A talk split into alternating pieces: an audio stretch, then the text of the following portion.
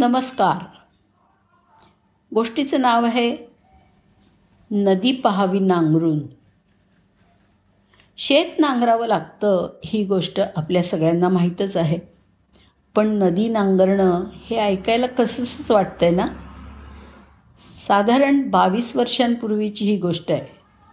पण तिचे समकालीन मूल्य मात्र आजही तितकेच आहे. शहादा तालुक्यातील गोमाई या नदीच्या काठावरचं डांबरखेडा हे गाव. गोमाई मर मध्य प्रदेशातून वाहत सातपुड्याच्या डोंगर रांगांमधून महाराष्ट्रातल्या प्रकाशा या गावी तापीला येऊन मिळते. सन दोन हजारची ही गोष्ट. डांबरखेडा परिसरात अचानक असं लक्षात आलं की परिसरातल्या बऱ्याच विहिरी आणि बोरवेल्सना पाणी येत नव्हतं. चार सहा महिने वाहत्या असणाऱ्या गोमाई नदीच्या काठावरती असूनही डांबरखेड्याच्या विहिरी आणि बोरवेल्स या मात्र कोरड्या. जमिनीत पाचशे ते सातशे फुटापर्यंत जलस्तर खोल गेला तसतशी लोक बोरवेलची खोली तेवढी वाढवत होते पण पाणी वरती येत नव्हतं. असं का? शेतकरी हैराण. कुणाकडे सुद्धा नीट उत्तर नव्हतं. मोतीलाल पाटील उर्फ तात्या.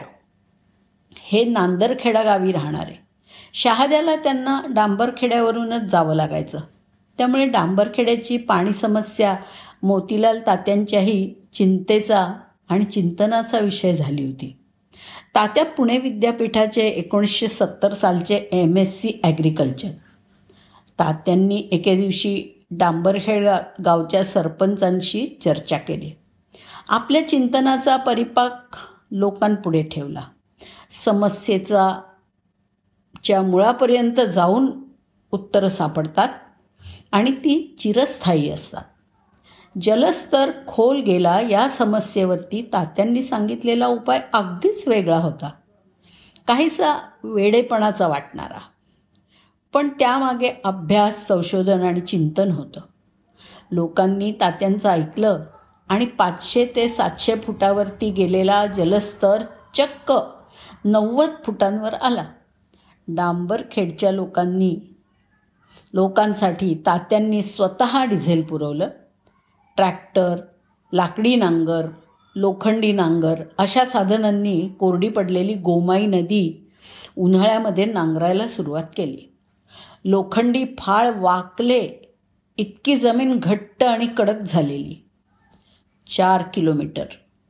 नदी आडवी नांगरायचा हा अजब प्रयोग काहीसा चेष्टेचा विषय झाला. गावकऱ्यांनी फक्त एक किलोमीटर इतकीच नदी नांगरली. जून कोरडा गेला. जुलैत पहिला पाऊसपूर आला. मात्र गोमाईचा हा पूर तापीला भेटायला गेला नाही.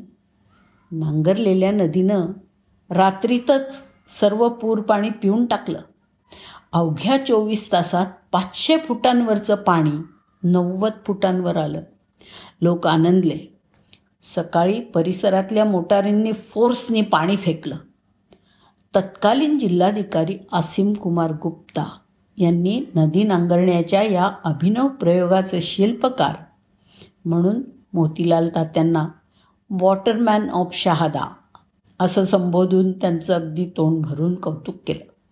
महाराष्ट्राचे तत्कालीन मुख्य सचिव अजित निंबाळकर यांनी पण या प्रयोगाची दखल घेतली. नदी नांगरण्याची ही अभिनव कल्पना कशी सुचली? याविषयी सांगताना तात्या म्हणाले की दरवर्षी येणाऱ्या गढूळ पूर पाण्यातले मातीचे फाईन पार्टिकल्स वाळूत साचून साचून दोन तीन फुटापर्यंत हे पार्टिकल्स सेटल होतात. थरावर थर साचून त्याच त्याचे ते घट्ट होतात. त्याचं खडकीकरण होत जातं. अर्थातच नदीपात्रात पाणी न खाली न झिरपता वाहून जातं. माझ्या अनेक वर्षांच्या अभ्यास आणि चिंतनातून मला समस्येचं हे कारण लक्षात आलं. खेतिया या मध्य प्रदेशातल्या शहरापर्यंतच्या अनेक गावातल्या लोकांनी नंतर सातत्यानं गोमाई नदी नांगरली आहे आणि वाहून जाणारं पाणी आपल्याच गावात जिरवलं आहे. हे तात्यांच्या कल्पक प्रयोगाचं फलित आहे.